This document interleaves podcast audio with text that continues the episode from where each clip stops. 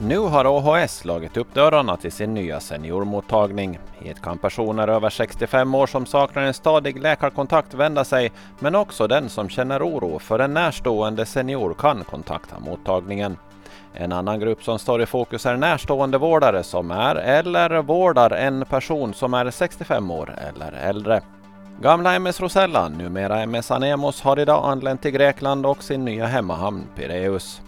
Enligt hemsidan Marine Traffic, där det går att följa fartyg i realtid, anlände MS Anemos till Pireus strax före klockan 10 på tisdagsmorgonen.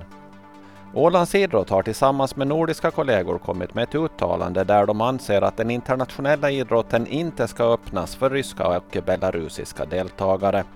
De anser att idrottare från dessa två länder inte ska få vara med på grund av anfallskriget mot Ukraina. IOK meddelade för någon dag sedan att det kan vara möjligt att Ryssland och Belarus får delta i OS i Paris nästa sommar. Det här var Ålandsnytt på en minut med Ove Sjöblom.